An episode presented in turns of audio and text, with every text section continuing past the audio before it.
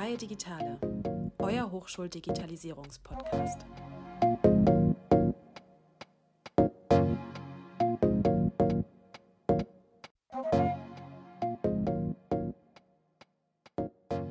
Herzlich willkommen zurück zu einer neuen Folge Freie Digitale, dem Digitalisierungspodcast der Hochschule der Medien.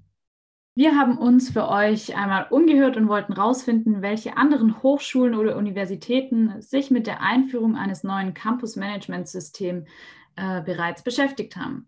Dazu haben wir Herrn Professor Dr. Frank Schweitzer von der Berufsakademie Sachsen zu Besuch, der uns schon einige Einblicke geben wird, wie so eine Umstellung ablaufen kann.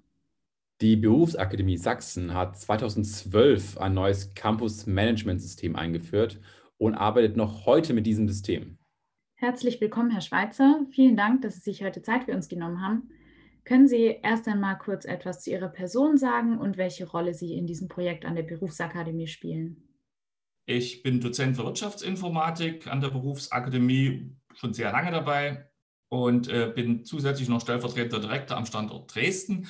Und warum habe ich mich mit dem äh, Campusmanagement befasst? Ich war der Projektleiter 2008. Ja, wir haben eine kleine Projektgruppe gegründet, klein deshalb, wir waren vier Leute.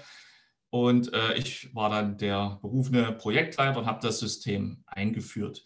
Seitdem wir produktiv sind, haben wir ein Lenkungsgremium dafür gegründet, weil wir wollen, dass es gemeinsam weitergeht. Das heißt, dass nicht ein Standort jetzt wieder seine eigenen Dinge damit macht. Äh, deswegen gibt es einen Lenkungsausschuss und ich bin im Moment der Vorsitzende dieses Lenkungsausschusses Campus Dual.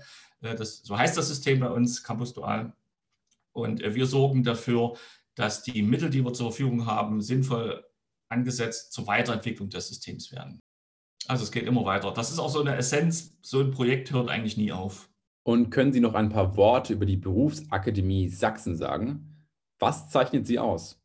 Ja, also die Berufsakademie Sachsen bietet ein duales Studium an. Das heißt, dass gemeinsam mit einem Praxispartner ein Studium absolviert wird. Abschluss ist immer Bachelor oder sind Bachelor-Studiengänge. Wir haben in Sachsen sieben Standorte mit insgesamt circa 4500 Studierenden. Was sie auszeichnet, ist halt dieser Wechsel des dualen Studiums, zwölf Wochen Theorie, zwölf Wochen Praxis und eine Besonderheit, die wir halt in Sachsen haben, dass wir an sieben Standorten verteilt sind über ganz Sachsen. Wir haben zwei große Akademien in Klauchau und Dresden. Dort studieren etwa knapp 1000 Studierende, an den anderen Standorten dann inzwischen 300 und 600. Das ist auch die Herausforderung für IT-Systeme, weil wir dann so viele verschiedene Standorte in einem System abbilden müssen. Ja, das vielleicht zum Überblick der BA Sachsen. Wir sind vielleicht noch als Hinweis auf dem Weg zur dualen Hochschule. Unser Ministerium, unsere Landesregierung hat beschlossen, dass sie uns in dieser Legislaturperiode weiterentwickeln wollen, dass wir vom Status Berufsakademie zur dualen Hochschule werden, was natürlich dann auch wieder Auswirkungen auf IT-Systeme hat. Okay, und seit wann arbeitet denn die Berufsakademie mit diesem integrierten Campus-Management-System? Ja, da hole ich vielleicht etwas weiter aus. Und zwar gegründet sind wir 1991 an zwei Standorten. Im Laufe der, von zehn Jahren sind wir dann auf sieben Standorte angewachsen in die Fläche von Sachsen. Allerdings der damaligen Zeit geschuldet, ohne zentrale IT. Cloud Computing, den Begriff gab es noch gar nicht. Äh, Hosting war auch noch in den Anfängen. Jede Akademie hat mit den Kräften, die sie hat, ein eigenes System betrieben. Die Lösungen gingen von klassischen Office-Produkten, Word und Excel, bis hin zu kleinen, selbstgestrickten, integrierten Datenbanken, allerdings immer sehr spezifisch auf einen Standort zugeschnitten. Im Jahr 2008 muss es gewesen sein, etwa, äh, hat die Direktorenkonferenz, das ist also das zweithöchste Gremium unserer Einrichtung, beschlossen, dass wir unsere IT neu aufstellen wollen, dass wir ein zentrales Campusmanagement äh, einführen wollen nicht ganz äh, zufällig gab es zu diesem Zeitpunkt auch Mittel aus dem Europäischen äh, Sozialfonds, äh, sodass das gut ineinander überging. Und wir haben 2009 ausgeschrieben, dazu kommen wir dann später noch, und haben dann 2012 den Produktivstart an allen sieben Standorten gehabt. Also seit 2012 nutzen wir das jetzt vorhandene System. Nun haben Sie sich ja damals für ein Produkt der Firma SAP entschieden. Wie ist es denn dazu gekommen? Gab es davor auch schon ein einheitliches Campus-Management-System? Nein, wir hatten vorher bis 2012 an jedem Standort diese Individuallösungen. Wie gesagt, äh, es gab einen Standort, der hat alles mit Excel und Word gemacht. Ein anderer Standort hatte sich ein, es geht, ja, also äh, das sind übrigens die Standorte, die am schwierigsten zu überzeugen waren, weil das geht natürlich super. Ne? Mit Excel und Word können Sie alles machen, Zeugnisse und wenn Sie was ändern wollen, ist das blitzartig gemacht. Ja, andere hatten sich Datenbanken gebaut äh, von Access, was schon grenzwertig ist, bis richtigen professionellen Datenbanken, Eigenentwicklungen. So, wir haben dann im Jahr 2009 europaweit ausgeschrieben mit einem Leistungskatalog, muss man dazu sagen. Wir hatten einen etwa 40-seitigen Leistungskatalog, den wir im Vorfeld erarbeitet haben. Wir haben uns also unsere Prozesse angeschaut. Äh, wie laufen wir? Wir sind zwar eine Dachmarke Berufsakademie, allerdings sind wir halt an sieben Standorten ungefähr 25 Jahre lang gewachsen. Das führte schon dazu, dass wir zwar unter dem BA-Gesetz gleich handeln, aber doch sehr unterschiedliche Ausprägungen in den Einzelprozessen hatten. Und das war ein ziemlicher Kraftakt, da einen gemeinsamen Leistungskatalog zu erstellen. Haben wir geschafft. Der ist dann durch die Direktorenkonferenz äh, bestätigt worden und mit dem sind wir die Ausschreibung gegangen, und zwar europaweit. Dann haben wir ein, Aus, äh, ein, ein Bieterverfahren gemacht mit der sogenannten Punktwertmethode nach VOL, furchtbares Wort. Äh, ganz kurz vielleicht, die Kriterien, die in dem Leistungskatalog drinstehen, werden gewichtet. Also was ist uns super wichtig, was muss gehen, was muss nicht gehen. Da gibt es so eine Abstufung dazwischen. Die, dafür gibt es Punkte. Es gibt für den, für den Lizenzpreis Punkte, für, das, äh, für verschiedene Kriterien halt. Die werden auch öffentlich gemacht, die Kriterien. Und anhand dieser Kriterien werden die Anbieter bewertet. Es hatten sich, ich glaube, sechs Anbieter beworben. Die wurden dann äh, gemeinsam ausgewertet mit so richtig ganz klassisch mit Vortrag und äh, Dokumentenanalyse und alles, was dazugehört. Und da kam am Ende die SAP mit ihrem Students Lifecycle System raus. Sie hat sich nicht selbst beworben, sondern das Ganze über einen äh, Subunternehmer gemacht. Die Vega hieß die Firma damals. Die hat also dann den Zuschlag bekommen nach Leistungskatalog. Ja, also um es kurz zu sagen, Sie haben das beste Preis-Leistungs-Verhältnis gehabt. Sie haben gesagt, Sie können alles, was wir wollen. Und das war auch noch bezahlbar. So kann man das vielleicht zusammenfassen. Und das allerdings wirklich nach äh, Vergabegesetz ganz korrekt gemacht. Wir hatten einen Vergabeanwalt dabei, der das also, ich habe das jetzt stark abgekürzt, das war ein Riesending, dieser Ausschreibung, muss man so sagen. Okay, aber um es nochmal kurz zusammenzufassen, es gibt da mhm. Richtlinien, nach denen man sich dann, nach denen man arbeiten muss und nach denen man auf jeden Fall auch den Anbieter dann auswählen muss. Da Richtig. kann man keine persönlichen Entscheidungen eigentlich mit einfließen lassen, sondern es ist wirklich alles sehr genau. pragmatisch nach ja. diesem Leistungskatalog eben aufgebaut. Ganz genau.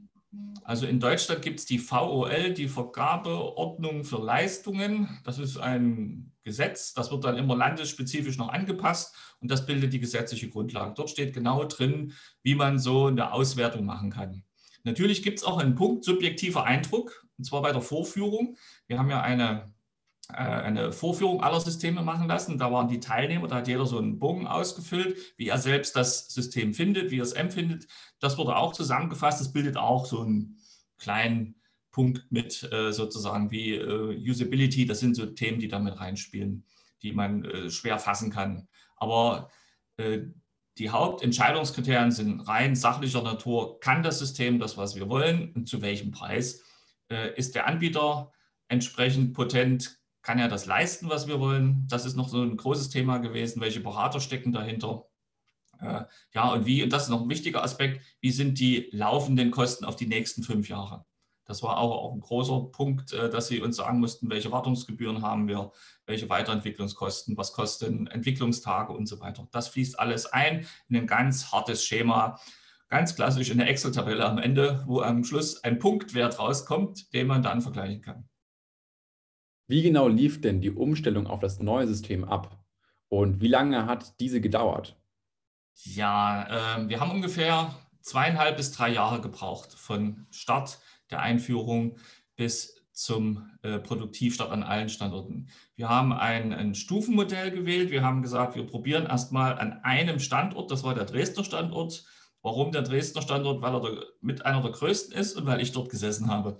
Da hatte ich halt Zugriff auf alle. Und äh, wir haben also mit dem Implementierungspartner, die haben uns ein Team geschickt, die waren das erste Jahr auch praktisch täglich vor Ort, haben wir Prozess für Prozess in das System umgesetzt. Ganz klassisch, wir hatten ja schon unsere Prozessbeschreibung erstellt. Wir haben gesagt, wie wir es haben wollen. Sie haben gesagt, was geht und daraus ist was entwickelt worden. Ja, wir haben also eine Projektgruppe gebildet.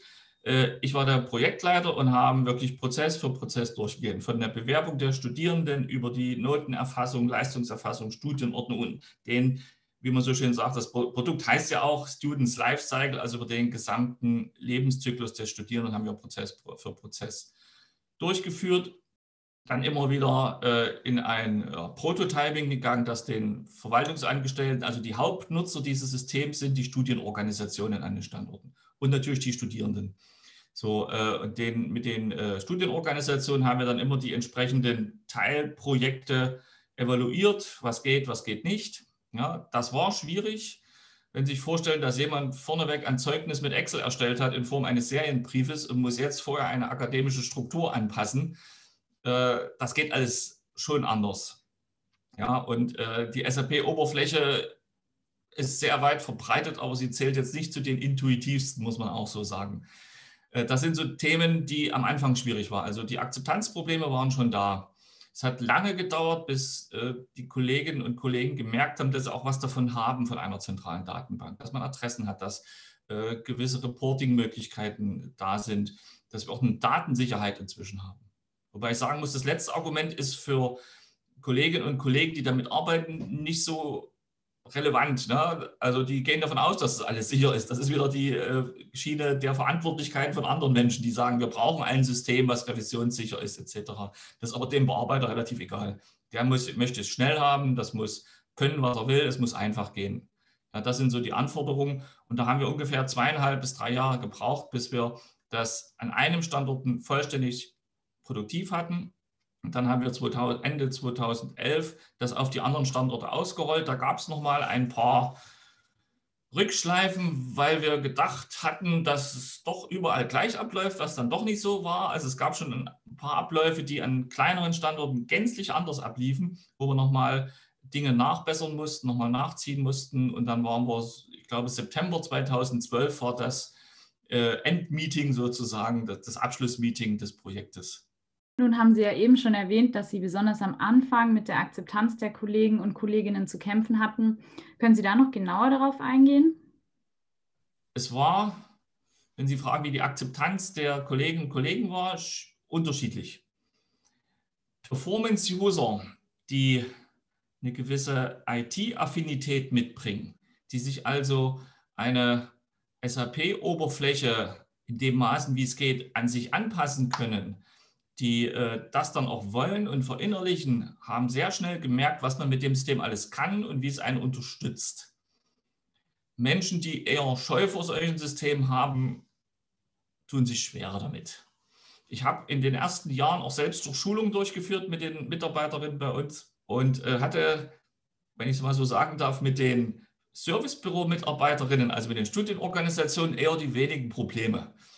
Schwieriger waren die Schulungen mit Professoren und Professoren. Das muss man mal so sagen. Da war sehr viel Vorbehalt da und warum kann ich jetzt nicht mehr und wieso geht das nicht mehr? Also die hatten sich sehr an ihre alten Lösungen gewöhnt. Die sind aber auch nicht der Kernnutzer. Die sind eher die, die Lese-User, die sich mal über einen Studenten informieren sollen, über einen Praxispartner oder sowas in der Art. Ja. Wir hatten vielleicht noch einen Satz dazu, äh, einen großen Vorteil. Wir haben nicht nur das Students Lifecycle Management eingesetzt, sondern wir haben dazu die CRM-Komponente von SAP im Einsatz, mit der wir den Bewerbungsprozess abbilden, also die Customer Relationship Management Lösung. Die hat eine schicke Web-Oberfläche. Ja, dort wird der Student erfasst. Wir haben ja noch den Praxispartner. Wir haben 60 Prozent nebenberufliche Lehrkräfte. Das passiert alles in dieser Web-Oberfläche. Und mit der haben wir angefangen zu schulen und mit der haben wir auch die Leute gekriegt, weil das war schick, das geht schnell, da kann man wunderschöne Auswertungen machen und äh, das geht sehr fluffig von der Hand. Und das hat den Damen dann auch äh, gut gefallen und hat sie überzeugt, dass man auch was davon hat, wenn ich dann aus dem System einen Serienbrief machen kann. Das war schon schick. Und so haben wir Stück für Stück das System äh, produktiv gesetzt und haben mittlerweile, denke ich, nur schon ein paar Jahre her, auch die notwendige Akzeptanz erreicht. Wichtig waren Schulungen. Das war ein, ein wichtiger Punkt. Wir haben wirklich jeden geschult, der an das System sollte. Und würden Sie rückblickend sagen, dass es sich gelohnt hat, auf das neue Campus-Management-System umzusteigen? Ja, auf jeden Fall. Ich bin nach wie vor noch in mehreren dieser äh, User Groups der verschiedenen Campus Management Systeme. Da gibt es in Deutschland einige. Und äh, bin immer noch überzeugt von der Lösung, die wir haben, weil sie hat einen Vorteil für uns als kleine Einrichtung. Wir sind, was die Dualität betrifft, schon sehr speziell, dass jeder Student einen Praxispartner hat, dass wir sehr viele nebenberufliche Lehrkräfte haben. Das äh, sind Dinge, die mit Standardsystemen schwer abzubilden sind. Und die SLCM-Lösung der SAP hat den Vorteil, dass man, wenn man etwas Entwickler-Know-how hat oder Geld, um das einzukaufen, kann man die Lösung quasi äh, an sich anpassen, ohne den Standard zu verändern. Ja, also wir haben also Dinge dort mit eingefügt, einfügen können, die nur für uns wichtig sind. Ja, wir waren bis vor fünf Jahren nicht in der zentralen Hochschulstatistik drin, mussten unsere eigene Statistik liefern. Das lässt sich mit so einem System super gut machen. Wir haben äh, die Chance genutzt, dieses System äh, mit der Einführung des Systems auch Prozesse zu vereinheitlichen. Wir haben inzwischen auch ein, ein, ein einheitliches oder ein Prozessmanagementsystem bei uns im Einsatz. Und das Campus-System, das soll man eigentlich nicht machen. Wir haben es aber trotzdem gemacht. Wir haben es benutzt, um Prozesse glatt zu bügeln. Das war schmerzhaft für manche, die da ihre eigenen Lösungen entwickelt hatten. Aber am Ende hat es uns geholfen. Wir haben zum Beispiel, es gab es vorher nicht, ein einheitliches Zeugnis an der gesamten Berufsakademie Sachsen.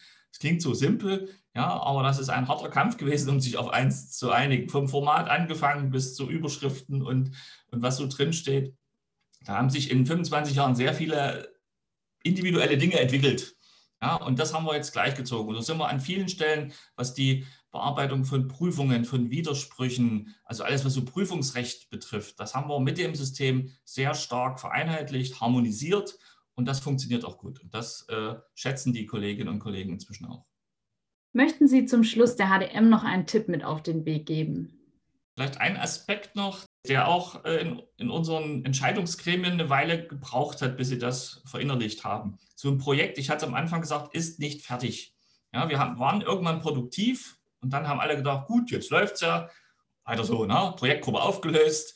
Wir haben so eine kleine äh, produktive Gruppe, die das weiter betreibt. Aber Sie können davon ausgehen, dass Sie pro Jahr mindestens sieben bis zehn, manchmal mehr Themen haben, die immer wieder neu sind und die immer wieder auf das System zurückfallen. Äh, es gibt so kleine Sachen, dass irgendein Gesetz sich ändert und in dem Zeugnis ein anderer Paragraph steht. Das ist alles und würde ich jetzt nicht so hoch einschätzen, ja. Aber wir sind gerade dabei, einen neuen Self-Service für Studierende einzuführen. Wir hatten schon einen. Jetzt äh, gibt es in Deutschland und Europa das Online-Zugangsgesetz. Das sind vollkommen neue Anforderungen. Und so ein, natürlich fällt das auf das Campus-Management zurück. Ja, natürlich müssen wir das System jetzt wieder online bringen oder noch mehr online bringen, als es bereits ist. Das heißt, wenn man sich auf so ein System einlässt, dann muss man auch sich vergegenwärtigen, dass das in Zukunft weiter Aufwand bedeutet, neben den ganz klassischen Wartungskosten und den Betriebskosten. Aber es gibt immer wieder neue IT-Themen, die mit dem System zusammenhängen und die man dann auch befördern muss und womit man, wo man auch Ressourcen bereitstellen muss. Ansonsten, na, wie soll ich sagen, stirbt das System langsam, weil es veraltet und weil es nicht mehr weiterentwickelt wird. Wenn es den Anforderungen nicht, dann haben wir wieder den Zustand wie vor zehn Jahren und das wollen wir nicht. Das vielleicht noch so als Schlusssatz von mir. Ja, vielen lieben Dank fürs Interview und dann wünschen wir Ihnen noch einen wunderschönen Tag. Danke. Tschüss. Okay, tschüss. Das war's dann auch schon wieder mit der heutigen Folge Freie Digitale. Falls ihr aber weiterhin auf dem Laufenden bleiben wollt, dann folgt uns auch einfach. Zum Beispiel auf unserem Instagram-Kanal digicom.hdm und abonniert uns auf Spotify. Und dann hören wir uns in zwei Wochen wieder mit hoffentlich weiteren spannenden Neuigkeiten, was das Campus Management Projekt an der HDM angeht. Bis dahin.